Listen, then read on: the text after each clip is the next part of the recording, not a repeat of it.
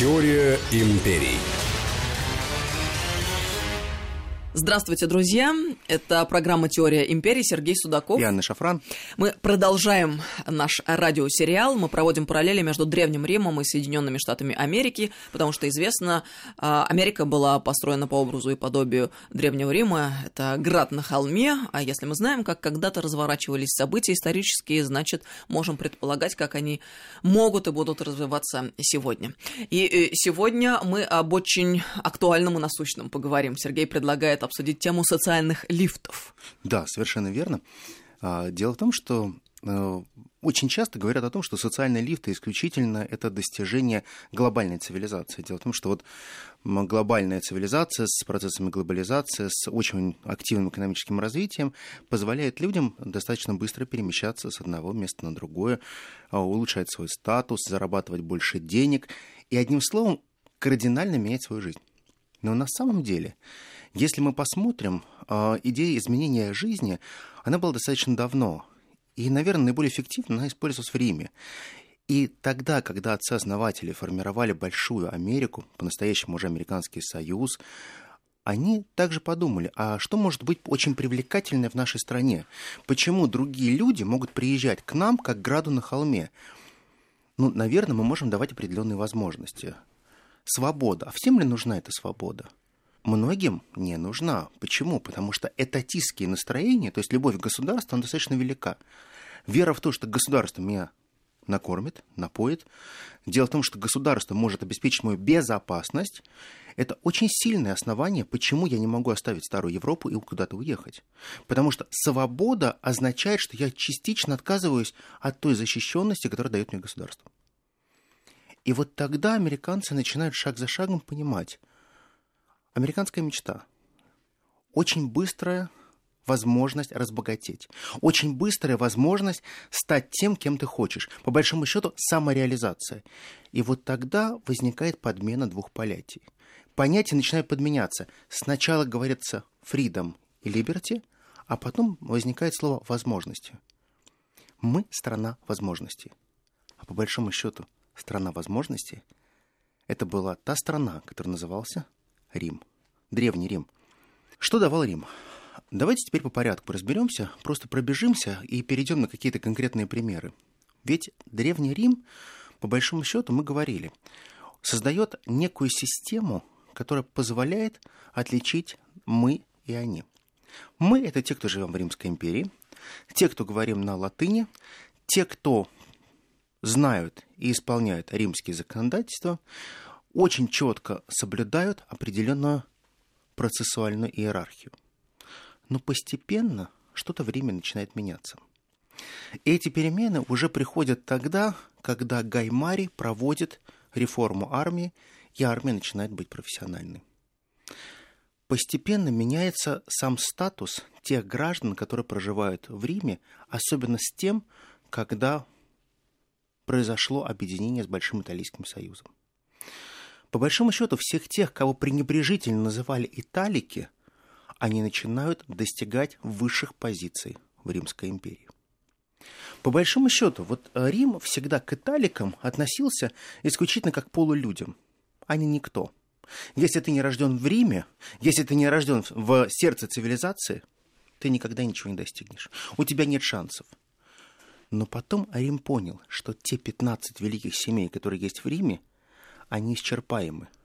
Рот может прерваться. А те ставленники, которых они расставляют, те их клиенты, они всегда разрушают град на холме. И для этого нужен приток новых людей. И словно, как и американцы, римляне начинают постепенно открывать золотой ларец, который называется римское гражданство. Римское гражданство приобретает огромное количество италиков с очень хорошими деньгами – приобретают по рекомендации. Для этого нужно было найти хорошего клиента. Клиент должен был а, устроиться клиентом к патрону. Патрон должен был заходатайствовать за тебя, написать а, несколько петиций в твою поддержку. И далее ты мог получить на его базисе римское гражданство. Римское гражданство давало очень много. Первое. Твои дети могли учиться двум языкам в Риме. Они могли абсолютно соперничать на выборах, и никто не имел права не допустить человека на выборы, если у него было гражданство, независимо откуда он приехал. По-простому, с точки зрения передвижения статуса, а появляется целая прослойка. И эта прослойка называется новый человек. Вот таких новых людей, их зарождается очень много. И эти новые люди начинают формировать так называемые классы талантов. Если у тебя есть талант, тебя обязательно заметят. По большому счету, тебе нужно сделать только одно – проявить себя. Тебе нужно сделать так, чтобы показать, что в чем-то ты лучше, а дальше само государство заинтересовано в том, чтобы изменить твой социальный статус. Чтобы завтра ты стал управленцем, ты стал оратором, чтобы ты мог быть тем глашатаем, который мог управлять толпу. Управление толпой – это, по большому счету, не хлеба и зрелищ. Толпе надо гораздо больше, чем хлеба и зрелищ. Это очень условное название. Нам все время говорят, Рим – это хлеб и зрелищ. Неправда. Понятно, что человек кушать хочет. Понятно, что человек хочет определенный статус развлечения – очень важно для населения получить категорию сопричастности. Когда власть позволяет населению быть сопричастным выборам, когда власть позволяет населению быть сопричастным в больших государственных процессах, проектах, это происходит через определенных глашатаев, спикеров, которые вовлекают огромное количество простого плебса в большую политику. И вот тогда римский истеблишмент был заинтересован в том, что появлялись новые и новые спикеры, которые мог повести за собой толпу. Новые сенаторы, чтобы появлялись новые всадники, чтобы все те 36 триб, которые существовали, они позволяли перемещаться из одной трибы в другую. По большому счету в Риме достаточно давно существовала такая же пирамида Маслоу, только про нее не говорили. Все трибы классифицировались по уровню достатка. Очень четко все общество было разбито на ремесленников, на купцов. Были э, огромная э, целая такая прослойка мелких торговцев. Были прослойки тех, кто занимался э, строительством. Огромное количество было тех, кто занимался искусством. А были те, кто все это оформлял и передавал государству. Те, кто мог представить специальный проект для строительства, строительства храма. Те, кто мог представить блестящий проект по строительству дороги. Это были те люди, которые раньше могли быть исключительно выходцами из больших семей. Теперь это могли быть просто люди, которые раньше были италиками. Рим снял ценз на то, чтобы бывшие италики и новые люди могли занимать высочайшие должности – претора, квестора – и, наверное, самое главное, Рим приходит в стадию, когда италики, то есть абсолютно пренебрежительное отношение, которым было всегда, они смогли становиться и консулами. И, наверное, вот я хотел показать пример очень известного в России а, Марка Тулия Цицерона. А он что, именно такой путь проделал? Беднота. Но вот э, я не думаю, что в сознании российских граждан, Цицерон, человек из бедной среды. Это, в общем, так интересно проследить его. У нас, у нас вот почему-то Цицерон с его бюстами, которые у нас находятся в различных музеях, Пушкинском Конечно, ассоциируется музее, с патрицием, с очень богатым Это человеком. вот такой патриций, такой вот с классическими патрицианскими понтами. Цицерон никогда не имел этих понтов. Когда он был мальчиком, самый большой страх у него это был, это военные сборы. Когда наступит 16 лет, надо будет пойти на военные сборы. Это же катастрофа. Там же могут ударить. Трусость – это была основа жизненной философии Цицерона. А вдруг у меня останется синяк? А вдруг мое и так э, не самое красивое лицо будет украшено фингалом? А есть такие люди, которые прям действительно очень боятся боли, такой психотип? Есть, есть, есть. И причем это вот люди, они просто действительно их трясет от этого. У отца были сбережения, но они были настолько малы, что он пытался его запихнуть в разные писари и все прочее, но ему ничего не удалось.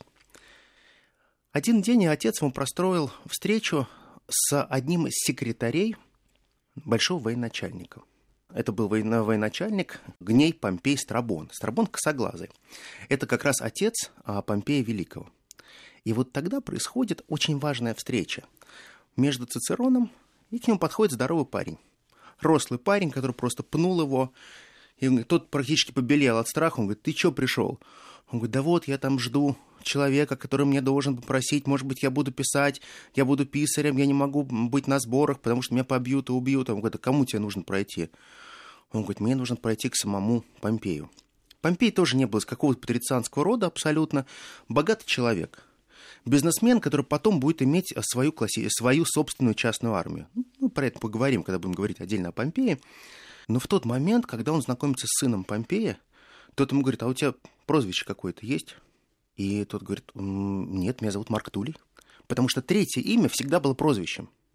Цицерон, э, Цезарь, Сула – это все прозвище. Своего такой никнейм классический. Тот ему говорит, а у тебя есть? Он говорит, да, меня надо называть Магнум, Великий. Он говорит, ну и что, ты прям не смеешься? Тебя люди прям вот так и называют Великий? Он говорит, а ты считаешь, что в 16 лет нельзя быть великим? Вполне, вполне, вполне. На что? Он говорит, ну, не знаю, меня... Он говорит, как тебя по-разному называют? Но мне, говорит, очень часто называют Кикеро. Он говорит, Кикеро? Такой вот зазноба, трусливка? Он говорит, да нет, не надо так говорить. Марк Тули. Меня зовут Марк, я из Тульев. Все, Марк Тули, все, это достаточно будет. А мой, рос, мой родственник, кстати, говоря, а, Луций Лицей Крас. Блестящий оратор, тот-тот. Он говорит, какая мне разница, кто твой родственник? У тебя что за душой? Он говорит, особо ничего. Да, чувствую, тебя забьют ночью сегодня. Нет шансов у тебя переночевать в общей спальне, в общем лагере, потому что так, с таким прозвищем, с такой внешностью... Ладно, пойдемте отцу представлю. Взял его за шиворот, притащил к отцу, говорит, пап, вот есть тут человек, надо помочь ему. Я за него отвечаю, жалко, что его сегодня убьют. Посмотрел на него, кто такой, Марк Тули, я буду великим оратором. Он говорит, давай, великий оратор, приходи. Я из рода великих ораторов, мой, мой родственник. Он говорит, мне все равно, кто твой родственник. Писать умеешь? Греческий знаешь? Знаю. Ну, все, давай. Вот будешь переписывать, копии делать. И вот он сидел, делал копии. После чего он настолько настропалился делать копии, он действительно выводил буковки, он был такой вот буквоед, гуманитарий до мозга костей. И он понял одну простую вещь, что он не силен, он некрасив – и он не знал, каким образом себя продвинуть и применить. Очень часто Помпей его подкалывал, говорил, ну ты мог бы хотя бы там женщинам, что ли, нравиться, мог бы какие-то услуги оказывать, ну хоть что-нибудь. Он говорит, я буду оратором. Это единственное, что я умею. Знаешь почему? Потому что у меня очень визглявый голос. А это же голос, чем более было визга, тем больше он был слышен. Бас было практически не слышно. И Цицерон, так как он умел визжать правильно, его было хорошо слышно. Но, говорит, проблема в другом. Кроме твоего визга, тебе нужно научиться обосновывать вещи. Короче, содержание все-таки иметь. Да. Вот с содержанием у тебя проблема. Не получается тебе сделать то, что ты хочешь. Но все равно дружба, которая э, возникла между Помпеем и Цицероном, она была какая-то очень условная. Мне кажется, что Помпей на фоне Цицерона всегда пытался каким-то образом отличиться своим бахвальством, силой, отвагой но ему не хватало то, что было у Цицерона. Цицерон действительно был очень едкий. Он сам по себе был комок желчи. Он настолько ненавидел людей, он чувствовал отчасти свою ущербность, что он всегда мог найти плохое в людях. Он не искал хорошее. И он каждому мог воткнуть определенную занозу. А вот у него есть такая слабость, его можно вот так вот унизить, а этого можно вот так, а можно... И потом он понял, это же талант. Умение унижать людей и делает людей уязвимыми. И Цицерон тогда стал придворным, таким вот правой рукой стукачом у Магна Помпея. И вот тогда он стал его примерно воспитывать и обучать, и направлять, как правильно ему себя проявлять в общении с другими людьми. Где можно выставить забрало, где можно э, как-то поступить по-другому. Одним словом, современная профессия Цицерона – это не поэт, это придет позже. Он стал очень классным переговорщиком. Мы сделаем небольшую паузу, продолжим через несколько минут. Это «Теория империи» Сергей Судаков, Анна Шафран. Теория империй.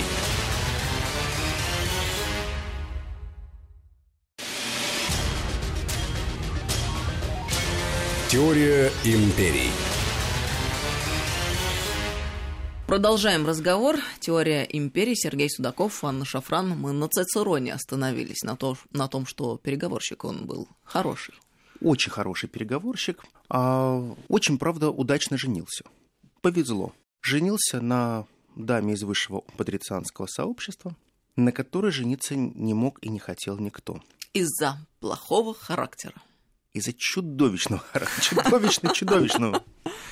Но зато Цицерон всегда говорил, я классический подкаблучник, и мне все комфортно. Как это удобно вообще, сразу заранее сказать, что вы с меня хотите вообще? Я считаю, что женщина всегда права. Женщина должна руководить, женщина должна делать абсолютно все, что нужно. И я считаю, что вот это отличная вещь. Просто, говорит, отлично. Мне нужна, по большому счету, вилла у моря, мне нужен статус, мне нужно немножечко денежек, чтобы я мог каким-то образом войти в Сенат. А в Сенат надо было заплатить неплохие деньги. Э, без этого у него шансов не было. И за счет определенного имущественного ценза начинается формирование Сената. То есть, по большому счету, человек из ниоткуда постепенно через военную а, отрасль где он просто писарем отсиживался, но писарем не где-то, а при штабе, а это уже практически офицерская должность у него была. А на офицерской должности он стал заметен среди тех людей, которые приходили к Гнею Страбону Помпею, он начинает с ними общаться, вовлекается в э, те разговоры, которых ведут уже другие круги, начинает в них разбираться. Постепенно его привлекают к участию в различных политических процессах, в том числе он, он вовлечен в разные судебные процессы, и он начинает шаг за шагом создавать свою собственную судьбу. Классический self-made man. Но Рим реформировался, и Рим позволил таким людям постепенно расти, потому что эти новые люди давали новую кровь государству, и они позволяли увеличить привлекательность государству. Ты приезжаешь, ты завоевываешь Рим, ты не просто его завоевываешь, ты можешь стать первым человеком в Риме. Как, в общем-то, и получилось с Цицероном – Фантастический его триумф был тогда, когда он разоблачил заговор Каталины. Его жена спорила с ним просто до пены у рта и говорила, у тебя шансов нет, ты ничтожество. Самое частое выражение, как она называла своего мужа, это ничтожество. Ты никто. Твои стихи люди ненавидят. Ты комок желчи. Но этот человек, этот комок желчи, этот человек, который всегда унижался перед большими господами, в итоге станет консулом Рима он станет тем, кто войдет в самую большую элиту Рима. И это будет очень хорошим примером для всех остальных, кто также постепенно будет достигать тех высот. Тем, кто будет тянуться в Рим за тем, чтобы найти свой град на холме. Идея града на холме формируется в Риме. Приезжайте в Рим, и вы обретете настоящую свою мечту. Не важно, что вы подкаблучник, не важно, что вас ненавидят, не важно, что вы э, находитесь в той партии, которая не, не является фаворитом, но вы станете первым. Точно такая же идея формирования Америки. Американская мечта. У тебя красивая улыбка, ты обязательно приедешь в Голливуд. Тебя обязательно заметят, и кто-то влюбится в твои глаза. И ты обязательно станешь первым или первой. Чудо всегда происходит. Но эти чудеса, они всегда специфичны. Дело в том, что сами лифты в Америке, они были сформированы немножко по-другому. Каким образом можно было переходить из одного класса в другой, если образование не ценилось совсем? Вот в Риме, понятно, нужно было иметь образование. В Риме нужно было иметь статус. Но когда только формировалась американская государственность, никто не задумывался о том, что статус образования очень много значит. Единственный критерий, который формировался в Америке – это классическая римская заповедь. Любимец фортуны или нет? Повезло или не повезло? Умер в детстве? Не повезло. Не умер? Уже есть шанс. Уже шанс есть продвинуться.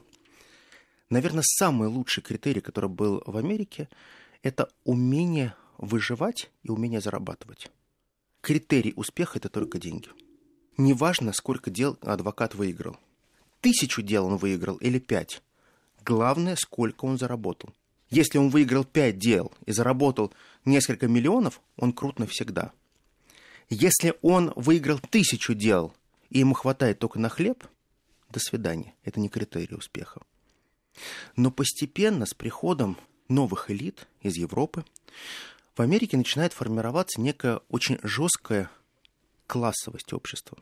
И вот, как ни странный парадокс, до 20 века – Америка была страной с самыми быстрыми социальными лифтами, самыми быстрыми. А вот последние исследования, которые показали, насколько быстро в Америке можно достичь успеха. Оказывается, чудовищно низкие социальные лифты. И все это сломалось, начиная с 2000-х годов. Ну, такая уже своеобразная кастовая система. Все закрыто. Шанса пробиться куда-то нету.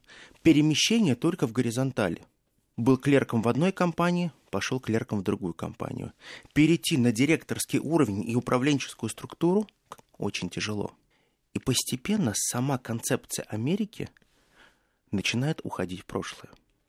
Ведь по большому счету Америка, она создавалась как тот град на холме, который, подобно Риму, примет любого человека, и этот человек, любой, он может достичь самых больших высот. Всегда э, приводили в пример того же Арнольда Шварценеггера. Посмотрите, приехал парень из Австрии, поел немножко анаболиков, потратил пол своей жизни на то, чтобы работать железом, и стал губернатором, стал суперизвестным актером – он реализовал американскую мечту. Но это единица. Сейчас мы не сможем найти несколько десятков тысяч или тысяч человек, кому это удалось. Постепенно сам статус формирования американской мечты снижается. Ведь американская мечта звучит очень просто. Я хочу, чтобы мои дети и внуки жили лучше, чем я. Постоянное улучшение жизни. Наверное, классическим воплощением американской мечты и формирование настоящих социальных лифтов – я бы назвал, наверное, одного человека, очень интересного. Это Джон Рокфеллера. Джон Рокфеллер э, родился далеком 1839 году.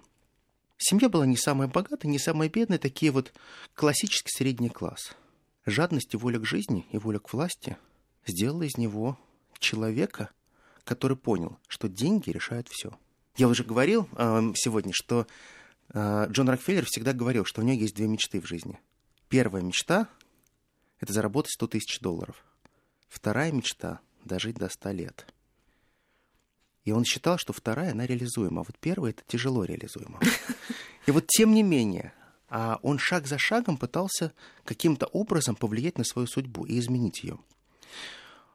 Когда он учился в школе, а, он получал небольшие деньги от родителей, он получал деньги от э, своей работы, потому что он пытался полоть сады своим соседям.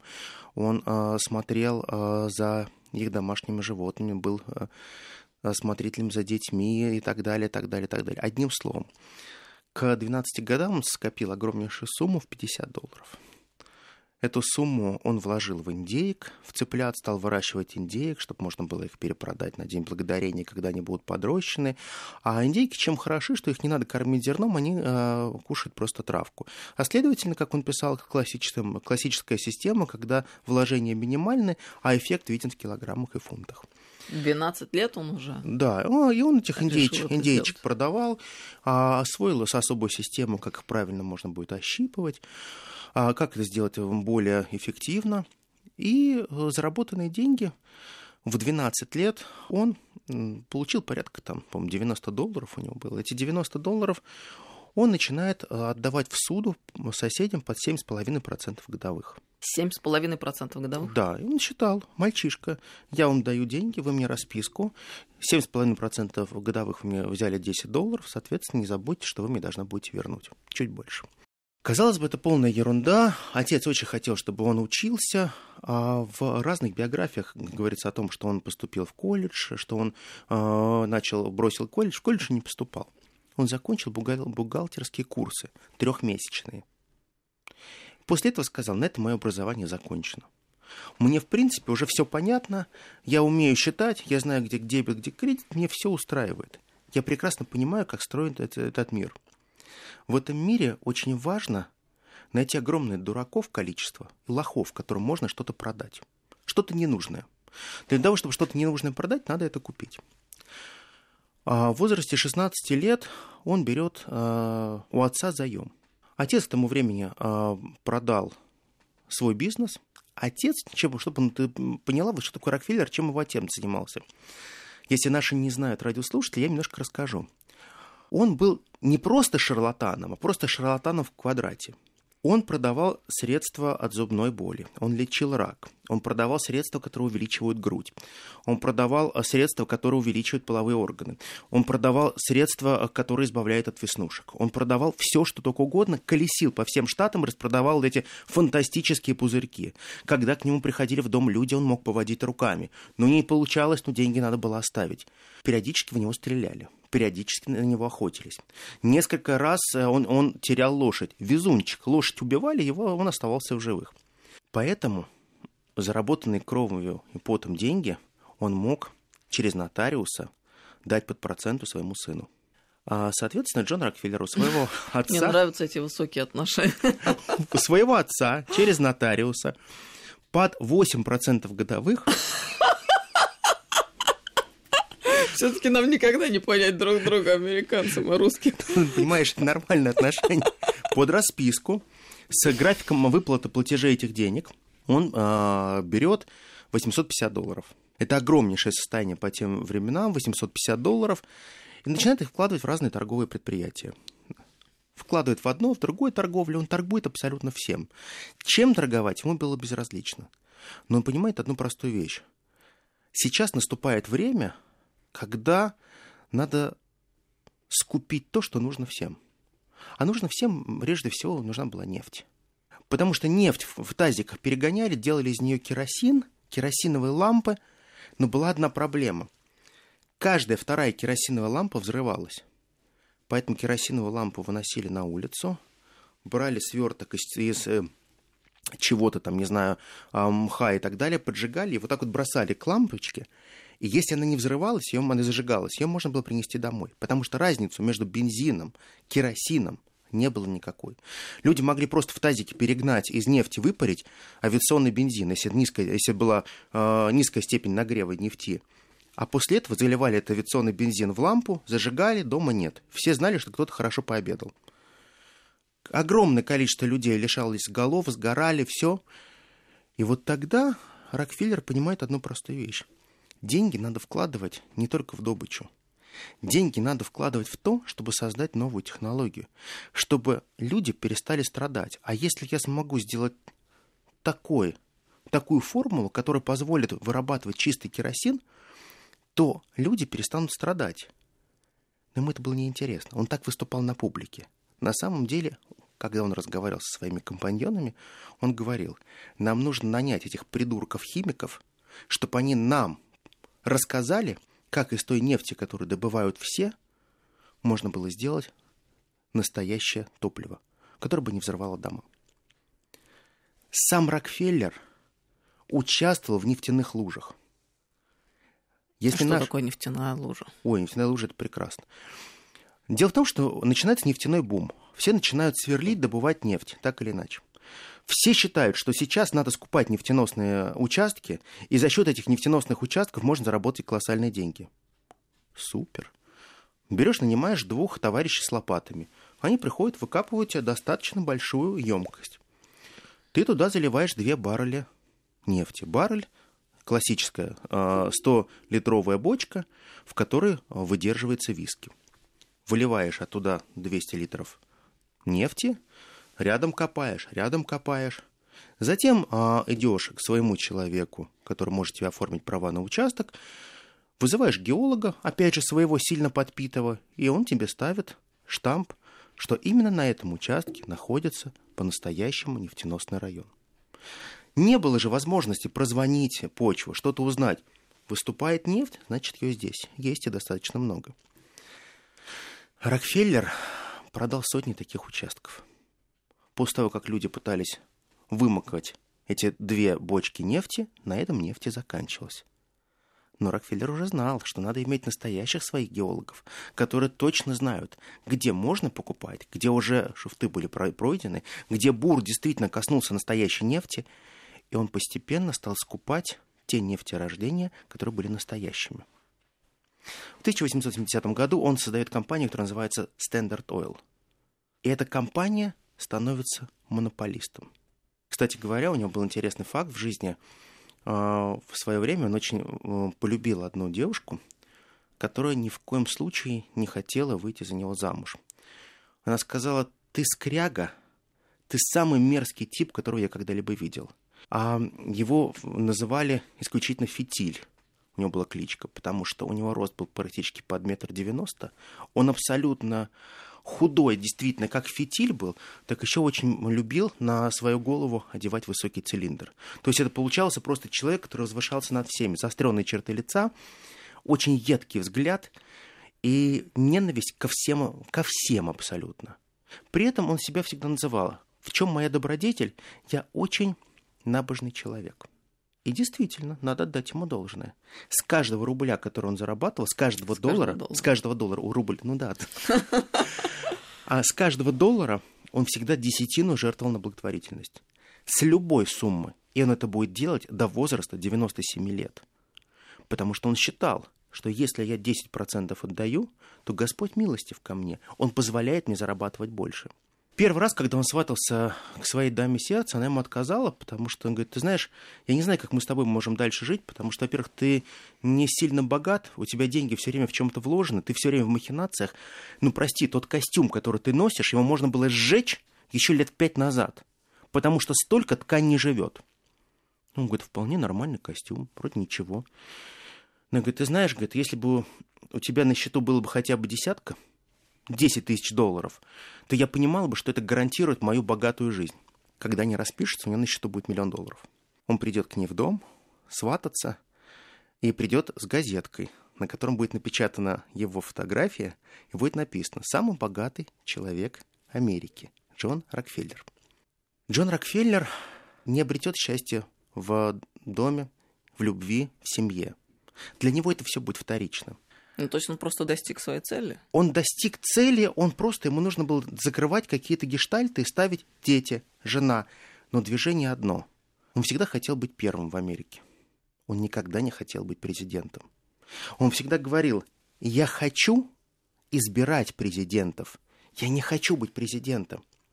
Я не хочу двигаться в политической лестнице. Я не хочу быть сенатором или конгрессменом.